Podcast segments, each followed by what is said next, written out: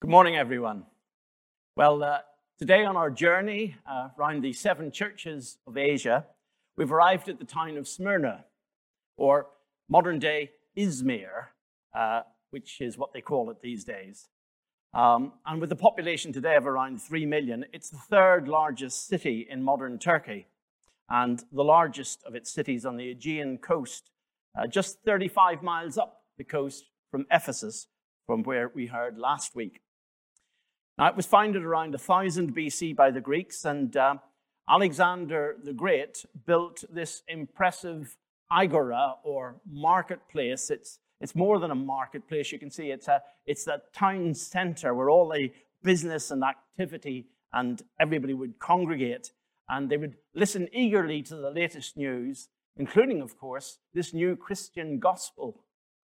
Historians think that the Apostle Paul may well have founded the church here but it could have been some disciples who had come up from Ephesus. And by the end of the first century, it was a thriving Roman city dedicated to emperor worship and quite hostile to the new Christian teaching and a message.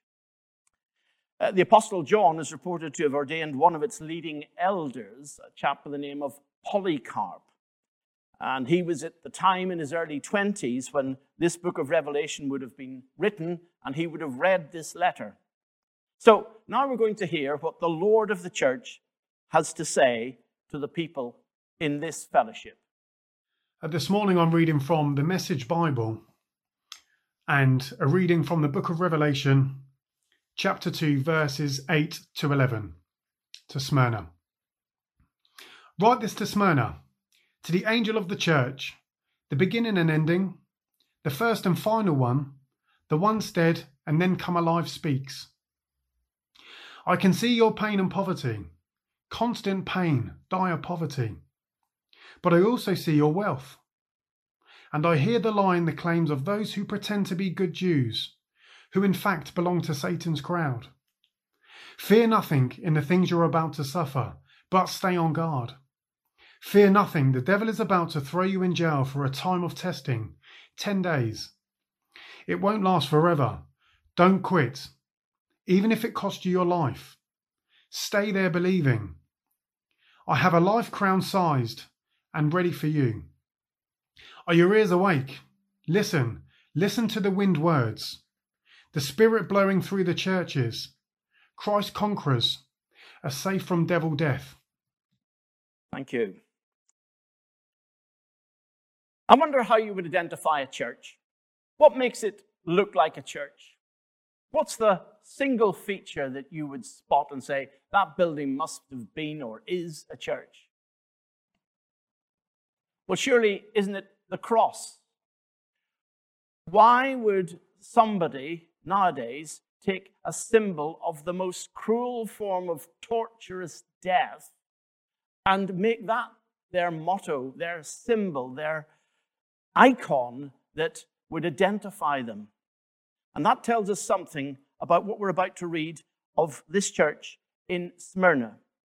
It is the suffering church, the persecuted church. And so this letter represents not just merely the state of affairs at that city in Smyrna in modern day Turkey, but rather it is a reflection of the Lord's message to the suffering church and the persecuted believers across the world. And it begins, as all the letters do, with a description of the risen Christ from that vision in chapter 1 that we read uh, a couple of weeks ago. And these are the words it says in verse 8. And indeed, this is actually the shortest of the letters uh, of the seven churches.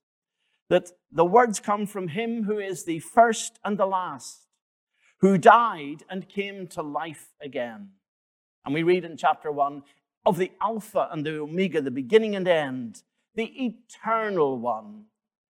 And he made everything. He was there. The world was made through him, it says in the Bible. And everything is under his control. I will build my church, said Jesus. It's not Amesbury's church, it's not Baptist church, it's his church and the gates of hell will not succeed or prevail against it. It is no accident. And to the believers in Smyrna, this was a confident message to know that they had the grasp in his hand of the eternal one holding their church together.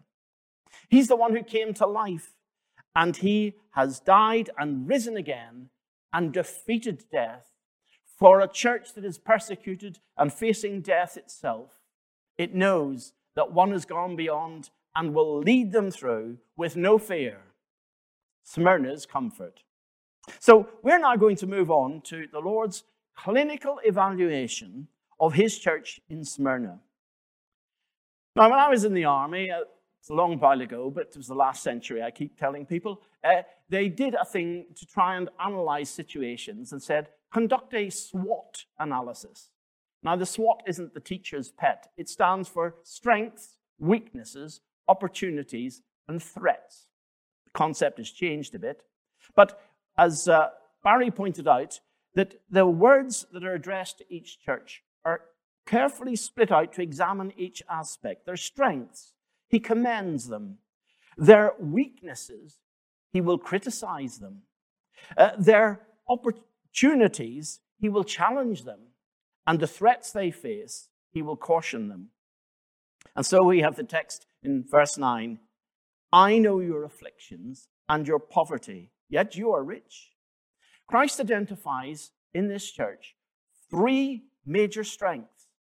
And yet, when you read them, you ask yourself, are you sure you're not mixing up with the weaknesses? The first one is their afflictions, because they were persecuted. They refused to worship this false emperor, thinking he might be God. What was in his mind? And they suffered for it. They were shunned from good company. They were maligned. Their income was probably reduced. They couldn't get jobs, perhaps. Indeed, their possessions would have been stolen, and the, the, the other parties in the city would have quite encouraged people to come in and steal their goods and take them away because they were being pilloried. Hebrews describes Remember those earlier days after you received the light when you endured great conflict. Sometimes you were publicly exposed to insult and persecution. At other times, you stood side by side with those treated that way. So don't throw away your confidence. You need to persevere. They suffered that affliction. The second thing they suffered is that they were poor. What's, how could that be a strength? And yet, wasn't it Jesus who said, Blessed are you who are poor, for yours is the kingdom of God?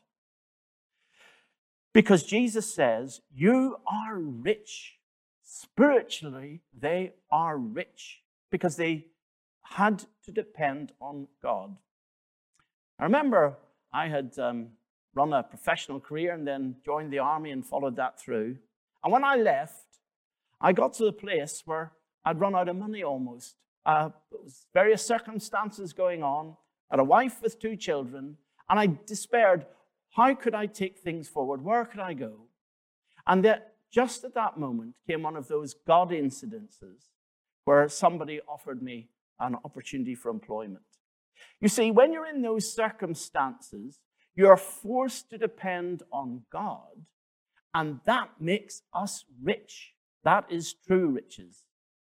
And James, I'll be referring to a few times, the brother of the Lord, wrote these words Consider it pure joy, brothers and sisters, whenever you face trials of many kinds. Because you know that the testing of your faith through these incidents produces perseverance. Do you get it? Stickability. Last week, Barry reminded us of some of the heartbreaks that he's experienced, of people who come and then go, and he makes friends and develops relationships and then they quickly leave the church, and for no good reason from what we can see. You see, some want it too easy. We talk about butterfly churchgoers who flit around and do a little bit in that church, a little bit here, and a little bit there.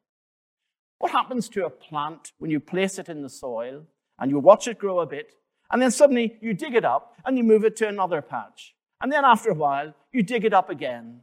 It will not thrive. We need perseverance. We need to face trials and we need to get through them. And they could come internally in the church, or they could come externally, as these people were experiencing in Smyrna. And then the third thing it says here is in verse 9 I know about the slander of those who say they are Jews and are not, but are a synagogue of Satan. Slandered by Jews who should have recognized their true Messiah. The Jews thought they worshiped the true God. Jesus pointed out they were a synagogue of Satan. Well, they used the same Bible, hymns, and psalms as believers do. What were they afraid of? They were afraid of being wrong, that they hadn't got the right gospel. The challenge of a godly devotion to the word and the behavior of Christians threatened their legalistic lifestyle, showed them up as a sham religion. And as we shall see later, religious persecution is often the worst. The church is persecuted frequently by ideologies that feel threatened at the superior teaching of Jesus and the clean lifestyle of his followers. So we move on to the second section, and I've actually got very little to say here. Because in terms of the weaknesses, the criticism, there is none. The suffering believer needs comfort, not a scolding. And the Lord Jesus knows that very well and applies the same practice to the weak. So should we. Such is the way of love which this church exhibited, but last week's in Ephesus, for some reason, had lost. We move on to the threats this church faced and the caution that was before them. Verse 10, the first half. Don't be afraid of what you are about to suffer. What, Lord? More suffering? How could it get worse? And Jesus says, I tell you, the devil will put some of you in prison to test you. You see, there's a purpose in persecution. And you will suffer persecution for 10 days. Oppression, hostility, and ill treatment because of their religious beliefs. Some, not all, would experience prison, including, if they were in jail, the removal of their goods and possessions by the authorities, and some might even experience death. But the source of evil is the devil. James says, when tempted, no one should say, God is tempting me. God cannot be tempted by evil, nor does he tempt anyone. But James traces such wicked behavior of persecution, the human heart, and human sin. Yet God is always sovereign, and he permits such experiences to test and refine his people. For the persecuted church, this is perhaps the norm. I remember I was at Sandhurst, and uh, it was early days, and I'd gone down with uh, some kind of virus or something of that nature, a bug, and uh, vomiting and diarrhea and everything, you know. And of course, uh, the next morning, I had to appear in full uniform on sick parade. And the colour sergeant, uh, who was from the Scots Guards, uh, came up and said, So what's wrong with you, sir? And I explained the conditions. And he looked at me and said, Mr. Collins, that's normal operating conditions. It uh, made me think of what life is like as a soldier, of course. And true enough, at times a soldier fights through whatever pain, whatever illness, or whatever he's got to fight through and win the cause. And that is what the persecuted church had come to appreciate and grasp that they were being tempted and tested, but these were normal operating conditions. And it describes the period being 10 days. I described how the number three is the number of God, number seven is the number of completion and perfection. The number of 10 uh, comes in, in its multiples of hundreds and uh, of thousands as a lengthy period but because it's 10, not a 1,000, it's a limited period under God's control.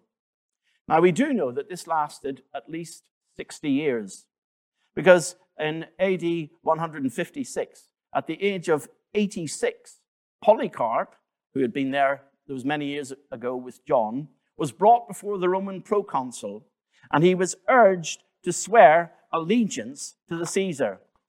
The proconsul said, Swear, and I will release you. Revile Christ. Polycarp gave this answer For 86 years I have served him, and he has done me no wrong. How then can I blaspheme my king who saved me? And the consul was livid and he said, Look, I have wild beasts. I will, if you will not change your mind, throw you to them. And Polycarp simply said, Call them. I think if he'd been American, he would have probably stared and said, Bring it on. Polycarp said, Since you make light of the beasts, I will have you destroyed by fire. So the consul said, I will have you destroyed by fire unless you change your mind. And so Polycarp stood by the stake. He refused to be tied to it. And he said, Lord God Almighty, Father of your beloved Son, Jesus Christ, through whom I have come to know you, thank you for counting me worthy this day and hour of drinking the cup of Christ along with your martyrs. It's not easy. It's not what anyone would desire. But this didn't just happen in Roman times. Go to the center of Oxford, you will see the Martyrs Memorial, where the reformers who founded the, uh, the, the, the new Church of England that brought the gospel to the people were tied to a stake and burned alive. I've been to a place called Wigtown in uh, the Solway Firth area uh, of southern Scotland. And there is a stake, a stone stake, which is on the site of a wooden stake, which the old Scottish Covenanters who refused to renounce their faith in Christ were tied, and then the tide would come in and drown them. The Nazis martyred Christians such as Dietrich Bonhoeffer. The Soviet bloc communists tortured Richard Wurmbrand and many, many others. Open Doors numbers the top three countries oppressing Christians, tens of thousands of them, such as North Korea, Afghanistan, and Somalia. And I look up here and I see the flag of Nigeria. That's number 12 on the list, of which more later. Well, we move on to the last bit the opportunity. Be faithful, even to the point of death, says Jesus, and I will give you life as your victor's crown. Yes, the early church was very familiar with the games and the races and the Olympics, so on. They did it all over the, the, uh, the, the, the empire.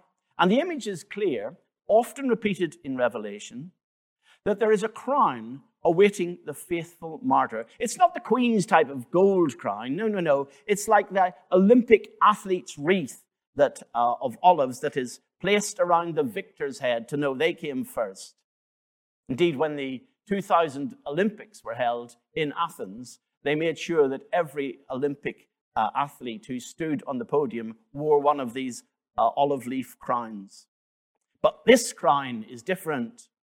It's the crown of eternal life itself. I will give you life as your victor's crown.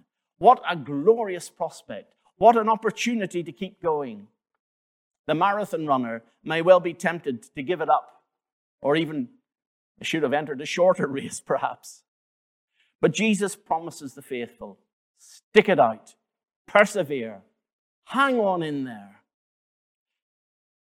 It's told that Winston Churchill, during the Battle of Britain and a rather difficult time, had agreed to go back to his old school, Harrow, and to give a speech to the prize day and to uh, get back to speak to his old school. And he agreed to do it, but he hadn't time to write his speech properly. It was too busy, and nor had he time to spend with them. So, quite simply, he went to the podium uh, at the right moment and he looked at the school. And, well, it was challenging for, for all of us, or those who lived then. It was challenging for all in Britain at the time of the threat that was coming along. And so, with his dogged determination, he looked at the, the, the gathered school and he said, Never give up. Never, never, never give up. Now, that is the spirit of the suffering church. That is the spirit that we too must adopt. That is the spirit that only the Holy Spirit of God can engender and bring us to. Don't think now, how would I speak and how would I behave if I were ever dragged before these situations? God Himself, through His Spirit, will give the right words. James said this Blessed is the one who perseveres under trial, because having stood the test, that person will receive the crown of life that the Lord has promised to those who love Him. The last verse is very simple. It's a challenge to everybody. Whoever has ears, let them hear what the Spirit says to the churches. Reflect, think on it. But then comes this additional phrase back to that victor's crown.